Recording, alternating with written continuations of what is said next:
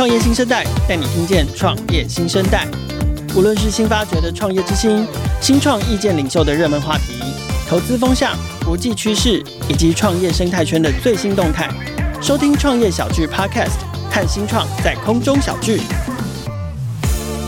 运动赛事的结果很重要，过程很重要，而不管是过程或者是结果，都关乎到一个另外一个很重要的东西，叫做数据，也相当重要。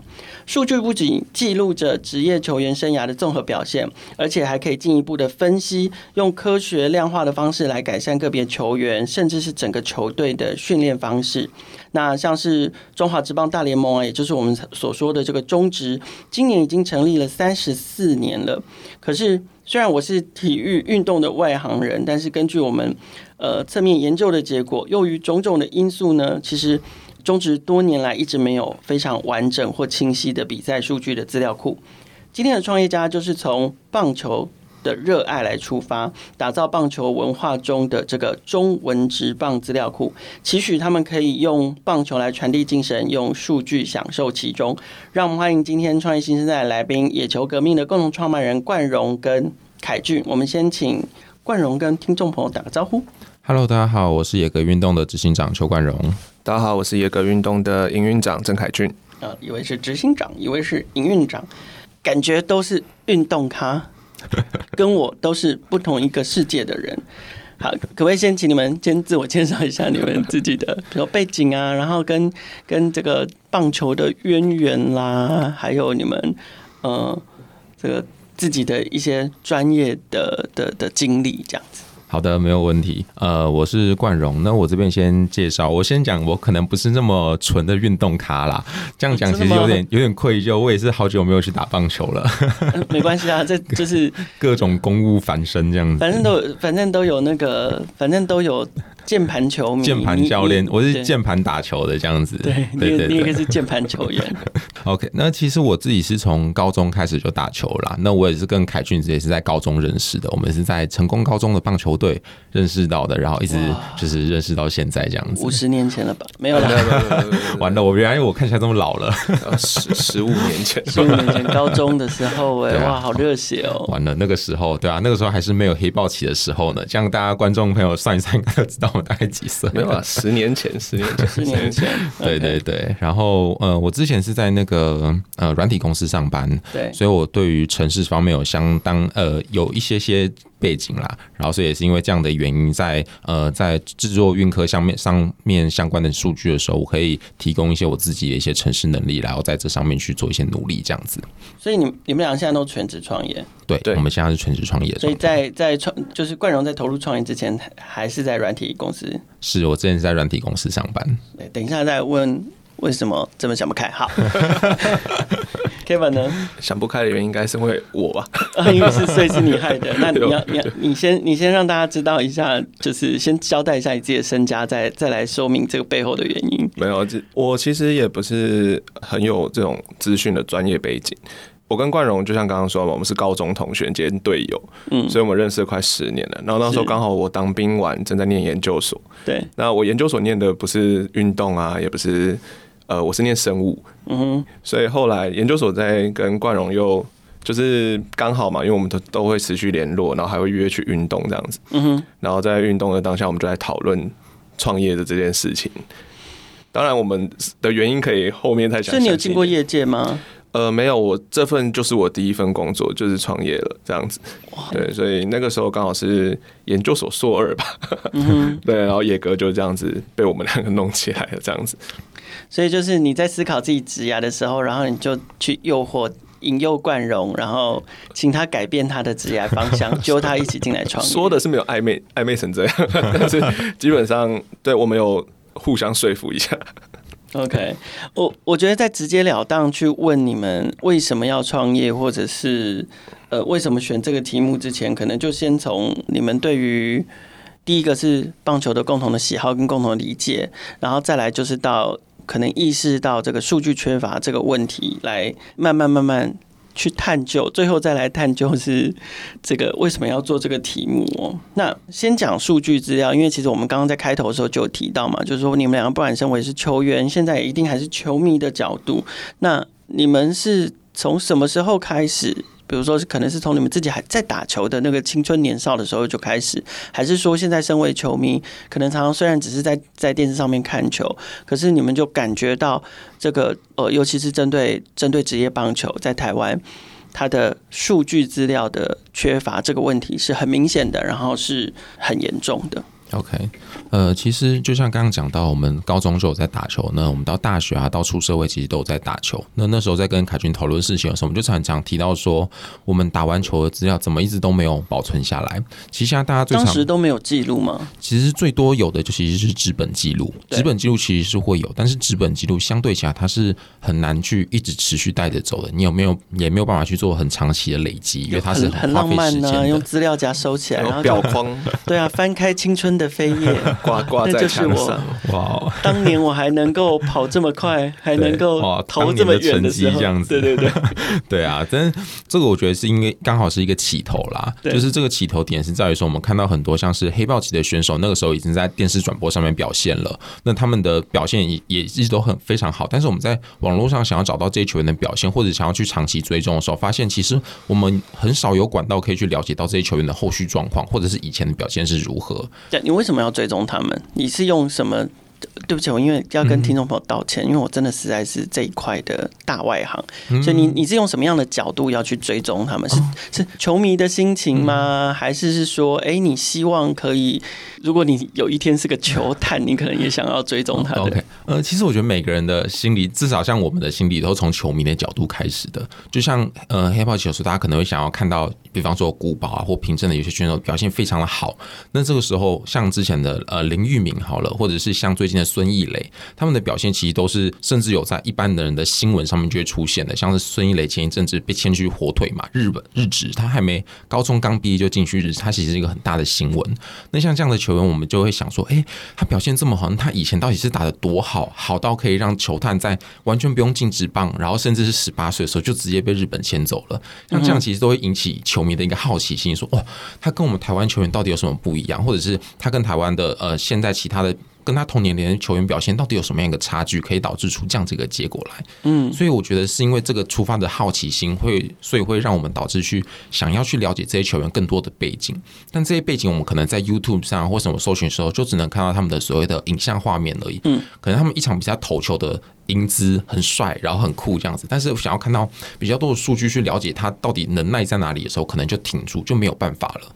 所以这也是为什么慢慢的开始发现说，这些球员没有，甚至我们自己也没有的时候，那我们再来看一下中华职棒，哎，好像也不是这么的丰富。这时候就是我们慢慢可以理解到说，哎，好像台湾整个棒球圈虽然真的非常非常多人在看棒球，但是在数据资料这个部分的保存上面，还是相对起来比较缺乏的这样子。我觉得这也是一个契机，可以让我们了解到这件事情。刚冠荣在讲那些球员的名字的时候，我就。有一个强烈的感觉，就是我很我很像很久没有去 KTV 了，然后我进到钱柜之后，看到新歌排行榜，我每一首都不会唱的感觉。那如果讲到王建民，是不是就会有一点点的想法？我拒绝承认这件事情，因为那样就会凸显出我是一个非常老派的人。这真的，你你这样就是表示搞得很像我去那个我去钱柜只会唱张惠妹的歌。好，回到 Kevin 这边，那那你呢？就是说。嗯，第一个你是念生物的，对对，那数据或资料这件事情对你的意义是什么？这是第一个。第二个，其实刚刚冠荣有提到，就是说他提到他们你们观察到的这些现象，可是有一个问题，我也想要想要请你们补充，就是说，那为什么没有三十四年呢？为什么没有？而且我们也已经进入经过千禧年，已经二十三年了，这样我们已经进入。对网络的时代、数位化的时代也这么久了，为什么没有？这你的观察是什么？从野格刚开始的时候，其实这家公司要呃，我们蛮注重的一件事情，就是想要把刚刚冠荣所说的，因为以前都只有纸本的记录嘛，都是手抄。对。那我们想要把它转化成在网络上面的 data，想要转化成这样的数据。那那个时候，其实我们就有意识到这件事情了。无论我们去拜访了很多现在目前可能主办单位啊，或者是协会啊，或者是记录老师，那他们其实到现在还是会用纸本的方式去做记录。那这种东西，它要怎么样子马上转到电脑里面很难，嗯哼，超级超级难。你说三十四年来为什么很难呃每一个全什么全台湾上下可能都改用电子化啊等等这样的数据累积，我觉得它的一个很大的问题就是在于说现在。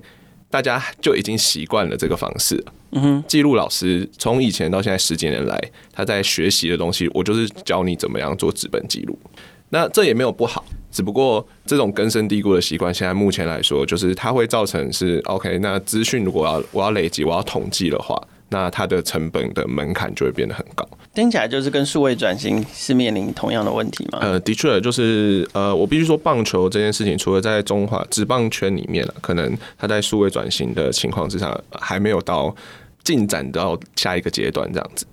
所以听起来这个需求是很明确的喽。根据你们自己从从自己球迷的角度出发，然后打球的经验出发，接触到，当然这个。一场球赛里面的角色绝对不是只有球球迷跟球员嘛，那也有教练，也有各式各样的，有我们俗称这个产业链或生态链生态链里面不同的这个关键的角色。所以对你们来讲，TA 的需求是很明确的喽。那你们有一一的去针对不同的 TA 去理解他们需要怎样的数据吗？然后你们大概又花了多少的时间建立了建立了野球革命的 prototype？嗯、呃，其实像我们，我们先回到中华呃职棒这一块来，就是我们为什么会把职棒的 TA 朝向球迷，这也是有一个原因，是我们发现到其实。呃，这就跟我们平平常常常在讲到的所谓的呃，真的认真看数据的本职球迷或棒球球迷跟一日球迷，他们哎，好像大家就可以大概理解到那个区别点在哪里。那我不会说这些吸引行销手法让球迷进场这件事情是不好，其实它也是好的，因为其实这几年来呃进场的棒球球迷数是一直在上升的。就是这件事情虽然说现在我们可能发现哎，同年龄的人看棒球的好像没有那么多，但其实不一定哦。这件事情可能只是刚好没有发生在我们周围，这个球迷数量是非常非常多，到今年我记得好像是到一百七十、一百八十几万人次是进场的人数这样，所以其实算是非常可观的。那再来就是，其实基数的成长是一件非常好的事情。那再来要做的下一步就是，我们要怎么样让这些基数成长的球迷转换成。能够更愿意进场看棒球，而不是只是因为主题日或者是有什么球迷的活动或特卖，或者是任何的事情，然后才导致他们进场的。我们希望把它转换成真正的球迷，呃，不是说一般球迷不是球迷，吧，我这边可能说明一下，就是他让他可以有更有动力，不管任何事情，只要跟棒球相关，他都可以建立连接的话，他对于棒球这个情感面向来说就会变得更深。那这也是为什么我观察到国外，其实不管像是美国或者是日本，他们的呃所谓的数据棒球这件事情可以发展的这么好的原因。也是因为大部分的球迷已经对这些东西有非常足够的认知的时候，他们就不需要靠太多的外在物质的介入，然后才可以去享享受这场棒球，反而是呃很 focus 在棒球这个这个运动的本身。那这样子的话，我们会觉得说这件事情其实可以尝试去推动的。因为如果说很多越来越多球迷可以认知到说看数据加上棒球是一件很好的一件事情，或者是一个很其实是很享受这个棒球运动本身的事情的话，那就有机会让棒球的球迷数量不仅是更增加，而且我们可以更增添了所谓看棒球的本身的乐趣，这样子。我觉得从数据怎么去驱动球迷这件事情，可能待会我们后面可以再透过就是你们的这个平台的介绍，可以再跟我们多分享一些。那其实刚刚冠荣有提到，国外也有类似这样这样的平台，所以我不知道你们的你们的 idea 有一部分也是其实也是来自于国外平台的启发吗？嗯，的确，我们之前其实我们两个人不只是球员嘛，我们自己也是球迷，所以我们也会看像 MLB 啊，像美国职棒大联盟的表现这样子。然后，其实在美国，他们有很多很多网站是可以去查询球员的数据，可以去让你知道说哦，球员近况如何啊，我支持的球队最近表现如何这样子。然后像呃，我举个例子好了，像 FanGraphs，像 Baseball Reference。或者是像大联盟自己的官方的资料视觉化的网站，叫 Baseball Savant。我又在看钱柜的新歌排行榜。对，这个东西就跟新歌排行榜差不多，但是这个新歌已经大概十几年，快二十几年，甚至三十年了。这应该也不能算新歌，这应该是张惠妹等级。理理解，差不多，差不多。对，所以在美国那边，这就是张惠妹等级的，但是在我们这边比较算是新歌啦，因为从以前到现在，台湾还没有一个。在查询上面来的很方便、很方便的网站可以去做使用，嗯，呃，所以大家基本上就是球迷会自己整理数据放在 PTT，会放在讨论区等等，可能都没办法累积啊。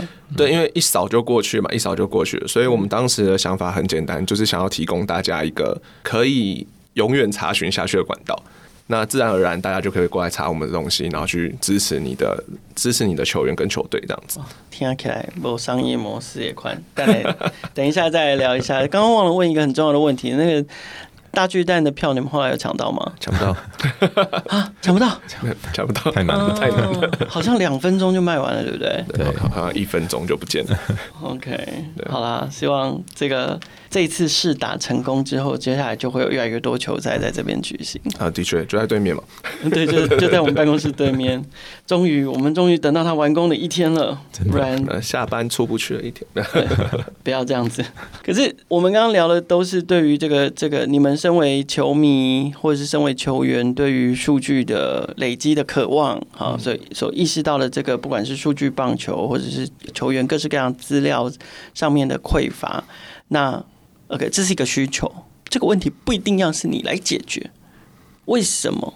为什么会想要创业做这个题目？然后，而且人生的踏入社会的第一份工作就选择要自己创业，这个终于要来交代一下了。你起的头，我起的头，我自己你起的头，你要先讲啊。为什么要做这个题目哦？其实，当然，我们除了看到球迷需求之外，其实我们看到比较深入的，其实是。我们收集这些资料的价值性啦，那球迷当然是像刚刚冠荣讲到，球迷基数越来越多了，对。这件事情会让我们有一个底气，说 OK，像我们今年有推一个订阅的服务，那会有不少的球迷来支持我们做这件事情，所以当下我们的资料库其实有分像免费版跟付费版，那当然付费了，你就会得到更多的图表、更多的资料。让你再做一个 可能我我的类商务分析的那种概念，所以说你能够得到资讯是很丰富的情况之下，哎，你会不会就是会有越来越多球迷来跟我们订阅我们，然后然后给我们一些底气，让我们可以继续收集这些资料下去。那当然，另外一个部分其实最更深的是这个数据，其实本身它是会越累积越多的，它的价值性越来越高。那我的 TA 可能就会慢慢从球迷。慢慢转换了，开始慢慢转换，可能到像刚刚开头有讲到整个产业链，其实很多人啊，嗯，其实很多人，球团一定是一个球团里面内部有很多人需要资料嘛，像是球探、教练、训练师，甚至物理治疗师、心理师，哎，这些都是一个很长的产业链哦。对。对，因为其实棒球数据就等于人类决策的过程。是，所以说你当你在做决策的话，你会牵扯到很多很多东西，对，甚至医学，像是有些像去年好像有客户来问我们说，哎，那可不可以帮我们算资料说，哦，投手可能投了好多颗球，从什么时候开始疲累这样子？对，当然都有一些这种很有趣的题目就会慢慢跑出来。是，对，当然也不止职棒圈啦，那职棒圈以外，像学术界，像最近棒球补习班，棒球学校越来越多了啊，真的吗？对对对，像那种外面的训练中心。越来越多了，不过这是这好像也是好事哈。对对，全世界都是这样，风气起来了。对对对，全世界都是这样，所以越来越多人在参与棒球的时候，他打的已经不再是哦，我打兴趣就好，他是慢慢我打专业的，我要越打越专业，我要越打越多东西。那这个时候，其实，在数据的层面上，运动科学、运动科技这种东西拉进来，其实，在在它最底层，它那个数据的价值性就会很多，所以就变成是说，我的 TA 除了球迷之外，开始。慢慢扩散，我觉得这顺序性就越来越重要。所以你是因为本来就想要创业，然后挑这个题目，挑一个自最自自己最喜欢、最切身的题目，还是是这个题目促使你想要创业？其实是我觉得蛮相辅相成的。一开始当然是因为自己喜欢，然后所以跟冠荣提说：“哦，哎。”那个 Josh 说要做资料库，然后就想说啊，那我们要不要收集一下这样子？然后后来慢慢的、慢慢的就变成是说，其实现在也隔也两年了，所以在第一年的时候，我们其实还懵懵懂懂，不太晓得说自己应该要做什么，因为不确定棒球界需要什么。可是慢慢的，我们了解多了，就会知道说，哦，这个棒球业界应该它可能缺乏的是什么，他。他想要的是什么？然后慢慢就会觉得，哦，好，那我就是这个业界里面的人了，所以就变得这个业界来 push 我们去成长、去转型这样子。有什么原因让冠荣决定放弃自己原原来的工作，然后也要加进去创业？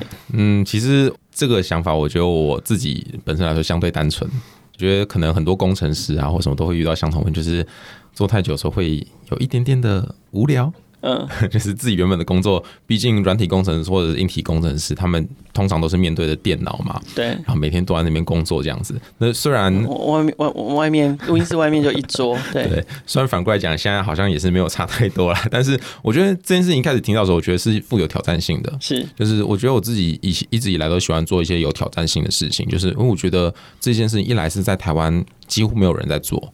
二来是，诶，如果我做这件事情的时候，我可能可以尝试很多不同新的一些想法，跟新的一些内容可以导到我自己的上面。那我觉得现在不是白不是的感觉，因为毕竟如果工程师如果做下去的话，当然在还没有当到主管等级之前的话，可能都是交代什么工作尽量去达成嘛。那我觉得这个模式可能不是我一开始想要的，对吧？这个思维可能就像上班族的思维，就是上周啊好像有点累，那我跳出来试试看好了。这想法其实相对单纯啊，但我觉得这也是为什么刚好有这样一个机会，我就会决定要跳出来决定试试看的一个原因。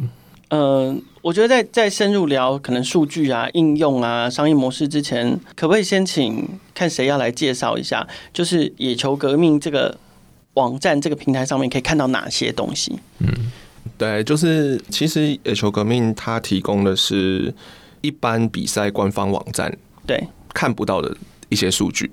对对，像在这上面有看到什么即时战况。然后什么排行榜这一类的？对对对对，像呃，其实中华职棒的官网其实也是会有排行榜跟其实战况，但是其实你在观察一个球员的话，他其实需要一些更简单的指标，告诉你这个球员到底打得好还是打得坏。嗯哼，像是如果你点进中华职棒的官网的球员页面的话，他可能会告诉你哦，这个选手的打击率是多少，上垒率是多少，长打率是多少。但是你就要去认识长打率、上垒率跟这些指标。对对对对，当然这些指标认识其实是三十几年来棒球迷已经建立好的共识，跟这已经是底蕴的知识了，这样子。对，但是。到野格这边来的话，其实棒球数据其实在追求的其实就是一个简单性。嗯哼，我能不能用一个数字告诉你这个球员好不好？嗯哼。这样子的话，其实这全世界其实就出了很多流派啊，就会说哦，这个数据其实是最好，这个数据其实最好，这个数据其实最好，哪个数据是最好的？那一个基本上就是收集这些指标，对，去计算，去把这些东西去都计算出来，去分析球员的能力价值，然后给他一个很简单的，像假如说攻击指数好了啊，我我看攻击指数，我就可以知道说这个球员近况怎么样。嗯哼，像这样子的东西，那。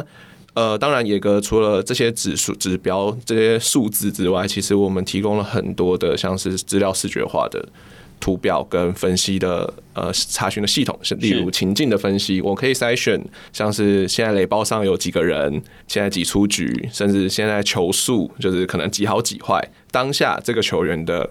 过往的成绩是多少？嗯哼，所以我们提供了一个很简单的操作系统，我们提供了一个很简单的查询模式，然后让大家哦可以自由的在自己在这个网站上面去查询自己想要查到的资料，这样子。了解。可是这个可能又是要来上课，要进一步请教，就是呃，数据对你们来讲就是只有一种嘛？还是好像有分什么所谓的传统数据跟进阶数据？这数据这样在在这个运动数据上面，或者是运动科学上面，传统数据跟进阶数据的那个差异是什么？像传统数据来说，哈，像刚刚有讲过嘛，其实现在记录老师很多都是用纸笔下去做记录，嗯，所以是人工下去看记录这件事情。那他们能够记到的东西很多都比较像是传统数据，像是我可以记说这个打者打了一支安打在左外野。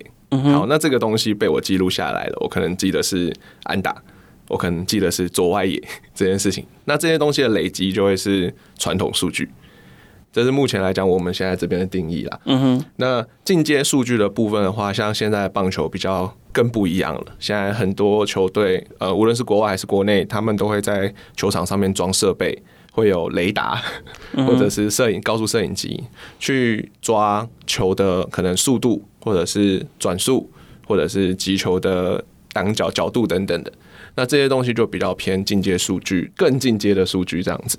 当然，介于这两个中间，其实还有一个就是用传统数据算出来的比较新兴数据的部分。所以我会，如果说真的要讲的话，我会把整个数据的层面分成三层。第一个是传统数据，就是我们平常看的打击率啊、上垒率这些。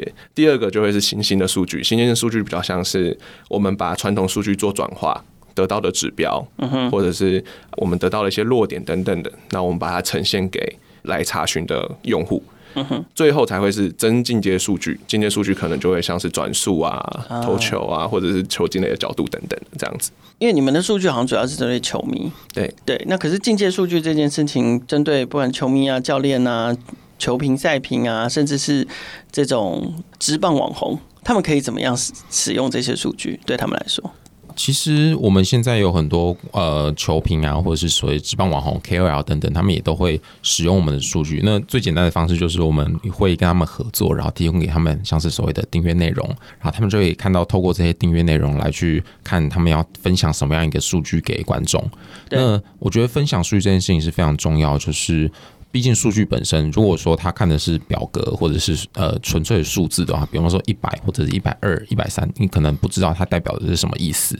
尤其数字其实对于蛮多人来讲，其实是一个痛点啦。那所以我们要经过的一层叫做内容转换。那这些不管是球评或者是网红或者是 KOL、YouTuber 这些，他们都是一个很好内容转换的一个管道。那他们也都是一个很厉害的分析师、分析员。其实有些人的分析甚至是不亚于所谓的呃专业球队的一些分析团队了。所以他们的这些内容提供给球迷的时候，我觉得是一个非常好的一个沟通的工具。像我们自己其实本身也有在做单做内容媒体，我们有在做请分析师来去写很多内容报道。那这个报道里面其实就是不只是数据而已，还富含了很多像是图表，然后文章。还有一些自己的评评断跟判断等等这些东西分享给球迷，那也是为什么有这些东西之后，我们才会觉得说，呃，数据不只是可以提供给一些所谓真的很专业的球迷，一般的球迷其实也可以很容易的去理解这些东西。比方说，你看像我们 YouTube 上面最常看到可能 Josh 好了，他去分享一些简单的数据的时候，其实大部分的球迷都是可以理解，也可以听得懂的。那像这样子的内容转换，就可以协助让大家越来越了解什么叫做棒球数据这这个东西。嗯嗯。那这些数据，就因为我们刚刚讲的，其实是在台湾中职的数据。那这些数据，比如说我用“卖”这个字好像有点不好，但是就是它有没有任何的交易价值，数据的交易价值，不管是甚至是到海外去，这是是有这个可能性跟商业可能吗？那这个跟球员之间，球员自己本身的价值有什么关系？呃，我我先简单说明一下，像我们自己本身在提供的服务，我们会自己把它分成所谓的呃球迷面向跟球团面向的东西。就球迷面向可能比较，比方说像赛事精华，就所谓的呃影片、影片相关的，然后或是数据图表这些是相对起来比较简单的。那当然越来越难的地方，可能就有到所谓的专业的资料库，就是很像是一张呃可能列下来就好几万个。表的那种 Excel 表，一般人可能更看不懂那种。嗯，然后再来可能就是到所谓的记录系统，记录系统之后再来就到情搜系统了。那情搜系统到这个层级之后，就确实不是一般的所谓的民众就会使用到的内容了。但你说这些东西的数据价值的话，我们会把它分成两个面向，就是我们是否有提供数据，或者是我们提供的是工具。那提供工具本身，它其实是可以非常容易去做跨国界的一个分享的，因为工具本身它只要是够好用的话，也不只是台湾有打棒球啊，嗯，澳洲也有在打，日本也有在打，韩国也有在打，美国也有在打。那，其实每一个国家他们都有自己所谓的数据的数据分析的公司，他们有出类似的所谓的情搜的工具这样子。那为什么这个工具还是可以在各个国家中流窜？就是因为其实每一个球团或每一个使用者他的使用习惯不同，那我们可以针对，比方说这间公司它。擅长的是 A 方案的那个特色，那我们擅长可能是 B 方案的特色，那我们都是工具的状况下，大家都可以有所选择，所以我会认为说，工具本身它确实是具有跨国的一个可能性的。这个是这个是你们有在做的。呃，这个是我们现在正在做的一件事情。嗯、对、嗯，那当然，另外一个面向就是所谓的数据的部分。对，那数据这个事情当然相对起来比较敏感啦。尤其我觉得，尤其对台湾的很多球迷来说，如果说我今天打个比方，当然我们没有做这件事情，我们还没有做这件事情，或者是我们没有要做这件事情，嗯、这个就是大家各自自己去思考。如果说今天我们要去参加比赛的时候，那国外球员跟我们买台湾的资料的时候，我们是不是应该要提供给他们？应该会有点像这样子一个敏感的议题嘛，对不对？对，但这件事情很很有趣的，就是如果说这些东西。都是大家透过呃网站上面就可以收集到的数据好了，那这个的或者是透过看影片就可以收集到的数据好了，那它到底是不是所谓的公开的资料？我们是不是只是担任一个收集者的角色来进行数据收集而已呢？那可是这样，他干嘛卖？他就是买你帮他收集的服务。对，他其实就是买这个服务本身而已，嗯对啊。所以像我们自己这个数据本身其实是非常有价值的。像每一个国家在做呃国际赛交流前，其实都会有所谓的清收。那也不只是台湾，有很多甚至是国外的。这个我当然不讲会是什么，但是有很多国外的厂商也会来台湾说，哎，你要不要来买哪一个国家的数据？这件事情也是确实会发生的。嗯嗯。那所以这件事情其实，在各个国家中交流是很常见的状况下，那台湾的公司能不能做这件事情？当然，我觉得以公司的角度来说是 OK 的。那你说，如果以中华队、台湾队的一个球迷的角度来说，我们是不是应该把我们的球数据卖给其他国家？哎，我觉得这个就是不同的一个角度去做思考了。哇，所以你，所以你自己。现在卡在这两个两个身份上面，其实 就是对于呃实现不同的商业可能这件事，也是会有很多层次的考虑。是啊，当然从以如果是公司营运的角度来说的话，当然它是一个很好的一个商业模式。尤其我们收集完中职之后，也不只是中职而已，我们也可以收集像日职啊、美职啊等等国家职棒这些数据，确实是可以做很好的利用的。嗯哼。那你说你要我提供其他国家资讯，当然是没有问题的。那你说提供 台湾资讯的话，OK，我们先回到球迷的角度想想，我们再继续往下谈这样子。嗯，是。不过这个大概都是数据应用的可能性啊。那那聊完可能，我们来聊聊现在正在发生的事，就是说现阶段野球革命成立两年来，你们目前的商业模式是什么？嗯，呃，这商业模式的部分其实就像呃，刚刚我有提到，像现在我们今年。十月份才开始的订阅制，订阅制，我我在网站上面看到有一个那个订阅会员，所以所以除了订阅会员之外，其他的这种不管是什么游戏、文章、比分、排行工具。这些都是免费的。对，目前来说，很多部分，因为我们一开始其实像去年好了，我们其实都是 to B 比较多啦。就像我们说的，就是第二年开始，其实我们比较知道大家需要什么，因为蛮多异业的合作会来跟我们敲订单这样的感觉。那可能我们会帮忙建置可能。数据的资料库，对，它可能是一个训练中心，然后我们建帮帮忙建置一个训练中心用的数据资料库，或者是我们会跟学术单位合作，然后学术单位可能需要写论文嘛，它需要资料，那这个时候我们资料就会派上用场，这样子。嗯，哎、欸，可是你们帮帮他们建资料库，这听起来。比较像 project base 没错没错，这个东西都是去年的时候，呃，比较 project base 的一个东西，对，然后像或是政府标案这样子的东西，嗯嗯嗯，对，所以去年其实我们蛮多都是在做 to B 的计划这些东西，是，所以到了今年，其实我们就决定说，那我们至少要在我们自己的利基点上面去开发一个我们属于我们自己可以自主营运的。商业模式出来是，所以我们才会先打 to C，因为我们认为顺序性是非常非常重要的。对对，所以我们就是先把 to C 的这个订阅制度先做好，然后我们未来才会朝向呃可能 to B 的部分，像刚刚冠荣说的贩卖工具啊、贩卖这些资料的走向为主，这样子。嗯嗯，嗯，了解了解。OK，所以那所以你们现在这个订阅制的 TA 就是球迷，然后针对台湾的市场是。对，我们不会去限制大家要拿这个东西干嘛啦，但反正就是我们现在的用户，我们只要有用户想要用的话，那就是跟我们去买这个订阅制度，然后你就可以直接完整的享受到现在目前资料库里面有的所有资料这样子。嗯。那他有跟球团合作机会吗？呃，其实不能说没有，不过就是呃，我们其实因为这听起来又像 to B 了嘛。哎，对，这个听起来又像 to B 了，所以我们才会说啊、呃，这个就是顺序性问题啦。就是如果说今天是我们先收集资料，那球团再跟我们洽谈的话，那当然没问题，我们可以有很多种方式可以跟他们去做合作上面的讨论。对，那当然，如果今天反过来讲，如果是又会变成，如果是球团，如果要我们去收集资料，那是不是就会回到可能去年的那种 to B 的模式，project 模式？对，嗯，嗯。那你这些数据怎么采集？就是说，它都是公开的数据，你们再去进行分析。然后我们刚刚前面有提到，过去的这个手写记录是用人，当然，但是人可以判断的就是就是有限嘛。那还是说你们有架设感测监控的设备，去用技术的科技的方式，用用设备的方式去采集这些成本，呃，采集这些数据。呃，我们现在在官网上面收集到所有数据都是透过转播单位的画面来进行收集的，但当然我们有进行一些优化，就是我们不是单纯的是人眼把它全部看完，我们有尝试进行一些所谓的 AI 导入或演算法导入，去协助这些记录者去加速他们的速度，去执行效率。那当然，我们会把这个记录的所谓的转播画面用得非常的细致，就是几乎上面所有的能获得资讯，我们都全部都可以都可以取得到。那其实这样子已经占到所谓大部分现在台湾的球迷或者教练所需的可能百分之八十九十以上的数据都可以收集到了。嗯，所以我们现在还没有在球场上进行系统的架设。可是会不会需要走到这一步？我不会说没有。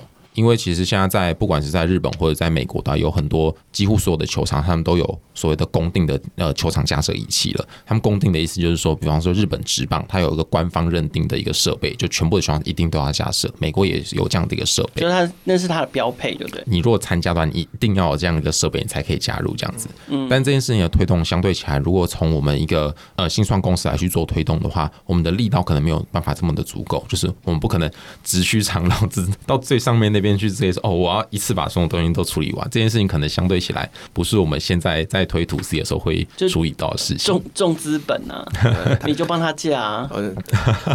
那我需要大家那个。口号一呼，然后把钱一起给 赞助进来才 OK 了。对，水很深，我们一起游吧。对，因为其实毕竟它都是一些成本的呃考量在上面。那当然也有很多是，比方说我们如果遇到碰到球场的话，一定有会碰到跟球团的合作面向。那这些数据能不能够再提供给球迷，它就会是另外一个议题了。因为毕竟你的设备在球场里面嘛，如果不是经过联盟的呃强制要求的话，那为什么球团方他会？一定要把这些资料分享给球迷呢？这也会是另外一个讨论的议题。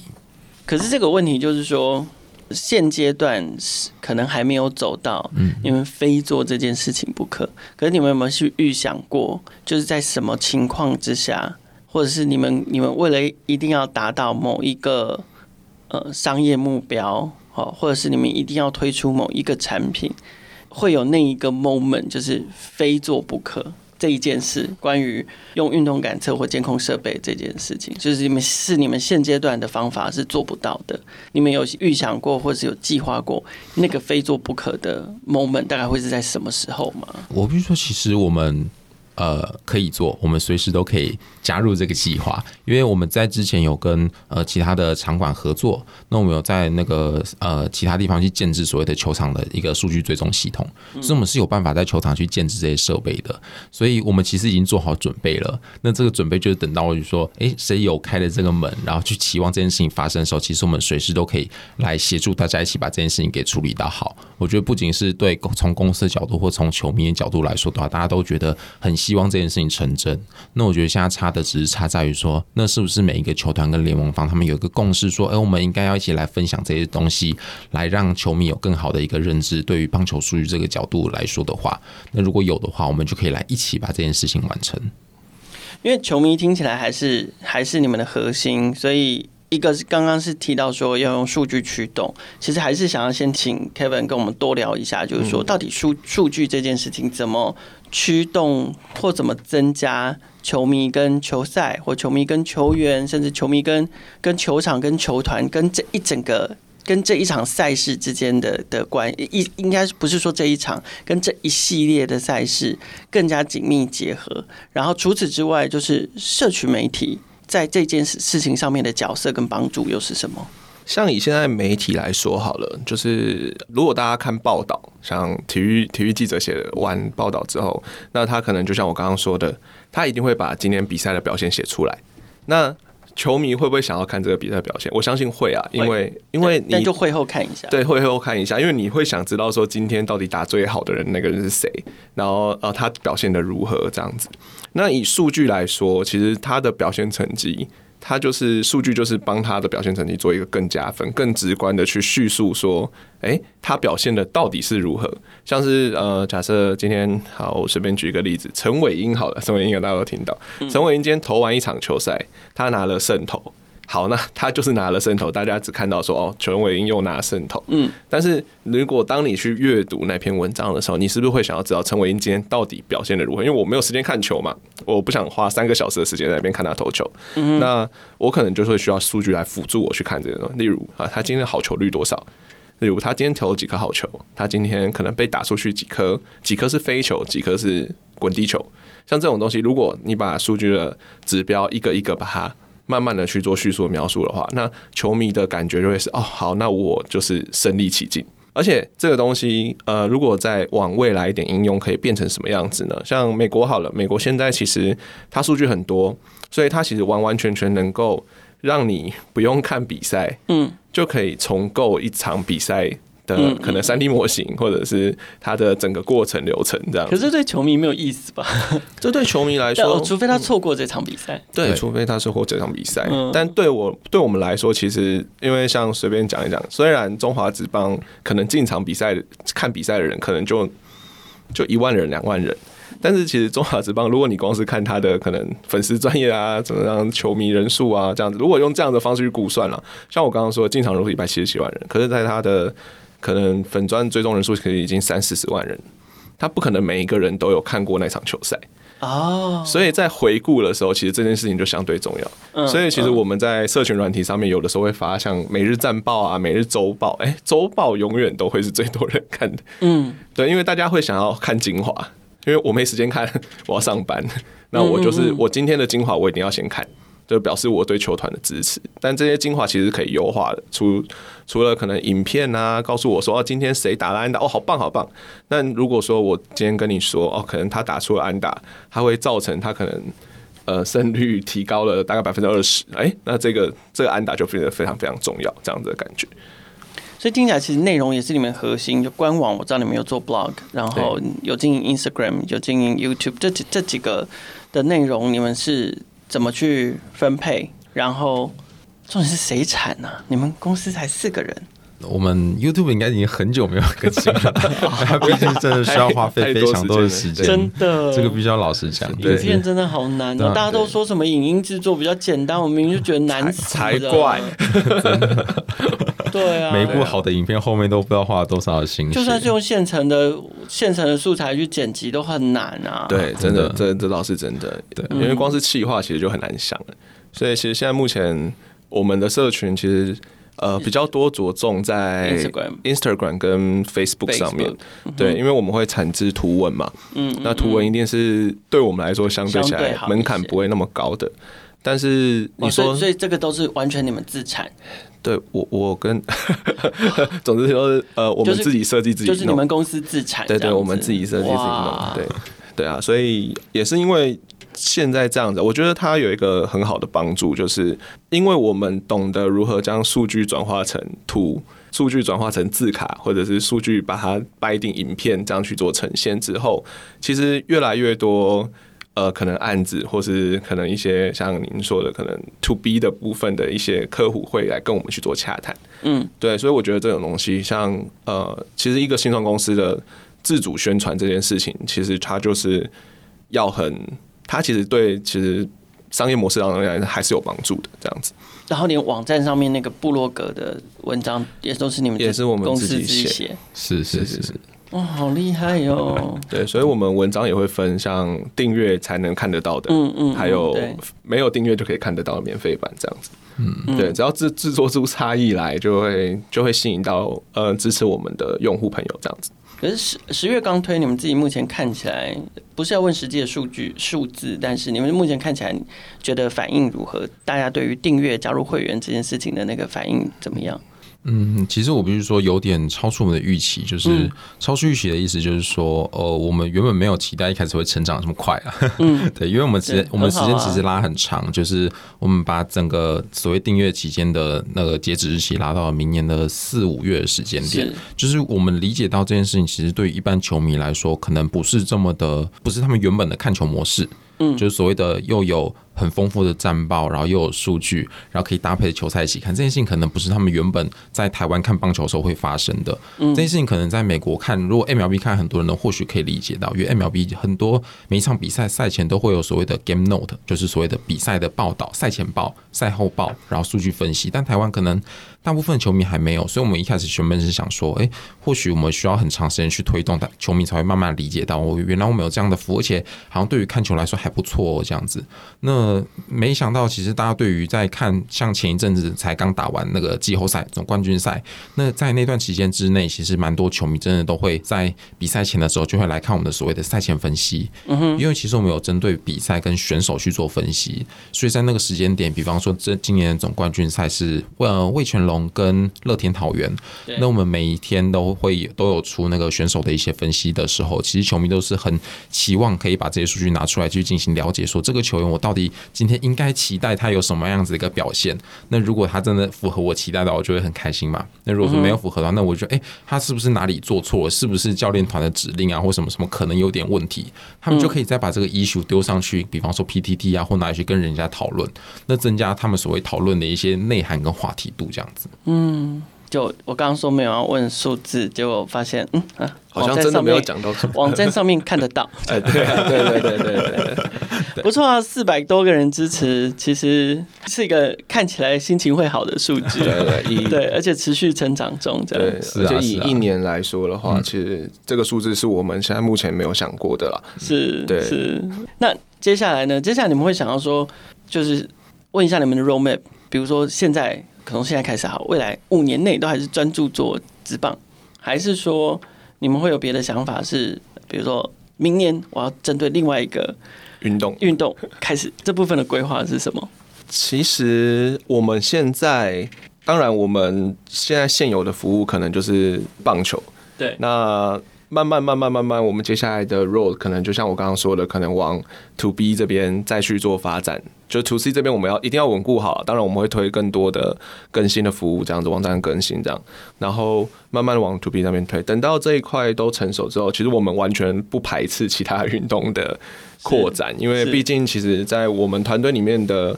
技术人员，还有我们自己在，我们无论像可能资讯上面的技术、工程上面的技术，或者是像现在我们可能自主会开始写内容的媒体上相关的分析等等的，其实我觉得这些东西套用其他的竞技运动，其实都是有帮助的，像是篮球、足球。甚至其他可能你你没想过，它可能真是竞技的运动。像现在很多运动，其实慢慢很多项目都会加进来了嘛，例如电竞，是 对，例如可能呃，你下棋其实也算是一个电竞运动。其实它的扩展其实是很很多的。它每一场的运动，其实当然每一个运动都没有比棒球还要来的复杂，因为棒球很复杂，它里面很多细节。但是其他运动，其实在数据收集上面来说，其实。其实只有人想不到啦，就是等到真的想到一天，你很多数据都可以收到资料库里面来去做分析，这样子。那你们有可能在同一个这个产业生态链？因为其实刚刚你们有讲到说，你们看，因为听到那个台南 Josh 要做资料库，所以你们就启启发了，对不对？那相关的这个生态系里面，跨业的结盟有哪一些可能性吗？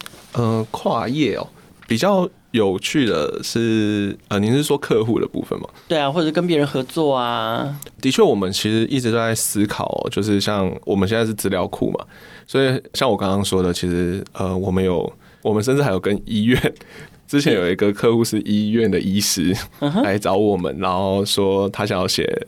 他想要出一篇期刊的文章等等，然后去找我们来去做资料的收集，这样子。Uh huh, uh huh. 对，然后就他真的把它写出来，就会也上那种国际期刊的，然后我们也吓到，然后说哦，有有发表，有发表了，已经发表了。我说好厉害，超厉害的。然后我想说，因为。其实异业上面的合作，其实它一定是蛮多的。像我刚刚说的，在球团内部，其实就很多人员了啊。像球探，呃，甚至我刚刚说心理师等等的，他都可以去做很多研究的题目跟启发。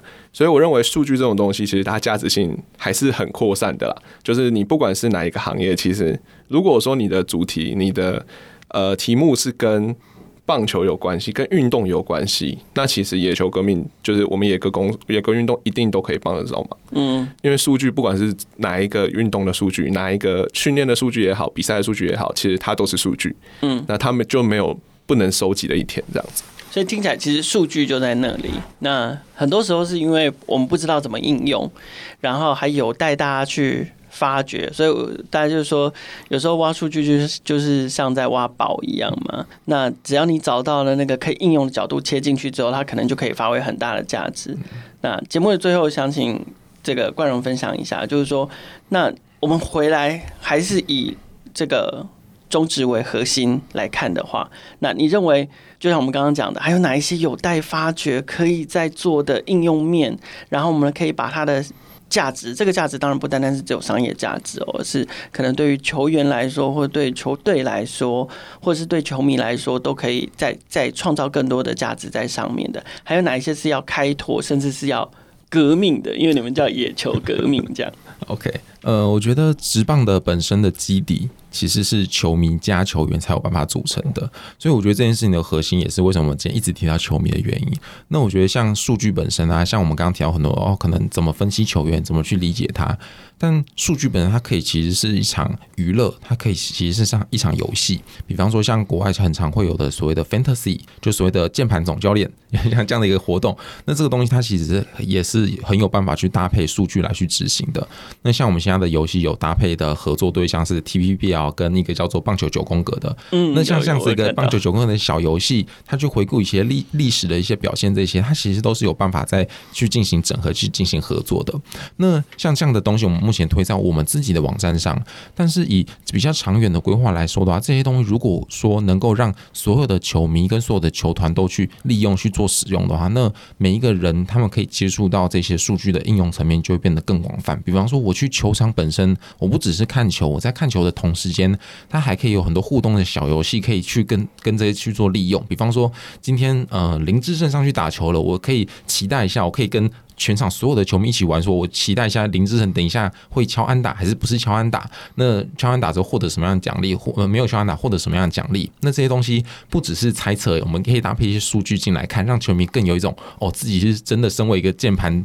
裁判、键盘总教练的感觉，那个、那个、那个预言是更精准。对对对，我我今天跟你说，呃，林志胜面对这位投手的时候，他以前的打击率是多少？以前曾经打过几支安打？那现在我来思考说，他到底会不会敲安打的时候，哎、欸，那个沉浸感就更深了，而不会只是单纯的正或反的猜测。对，因为因为以前就是猜嘛，嗯，你压你压 A 或你压 B，可是现在不一样，现在多了数据。的支持之后，会让他们觉得我好像是专家。对对对对，没错。所以我觉得数据本身它真的不用局限在所谓的数字而已，而是它是怎么样子让呃职业棒球这件事情变得更丰富，变得更好玩，让更多球迷愿意直接进场来去体验棒球这场盛会这样子。今天创意新生代的节目很高兴邀请到野球革命的两位共同创办人冠荣还有 Kevin 来到节目的现场。我觉得虽然我真的是一个。运动的门外汉，我顶多就是在有重要的这个运动成果的时候，在脸书上面摇旗呐喊、加油打气的人。可是，我想台湾的现在对于这个运动的风气，已经到了一个算是蛮成熟的阶段。这个成当然还有继续往更高峰前进的的这个需求跟可能。那但是在运动产业这件事，可能还有非常多值得努力，甚至是投入数位转型的空间。那我们今天很高兴可以看到野球革命这样的新创团队在里面持续努力着。那对于这个，不管你是热爱棒球也好，或者是对于运动科学，或者是想要进一步知道数据在运动产业可以利用、可以发挥怎样价值的朋友，都可以关注野球革命，也可以在我们的节目简介里面找到他们相关的资料。每周听一集，认识一个创业新生代。我们的节目每周三固定更新上架，记得追踪订阅，才不会错过任何一集更新。更欢迎大家把节目分享给关注创新创业的朋友，让更多人听见勇于挑战、大胆创业的创业新生代。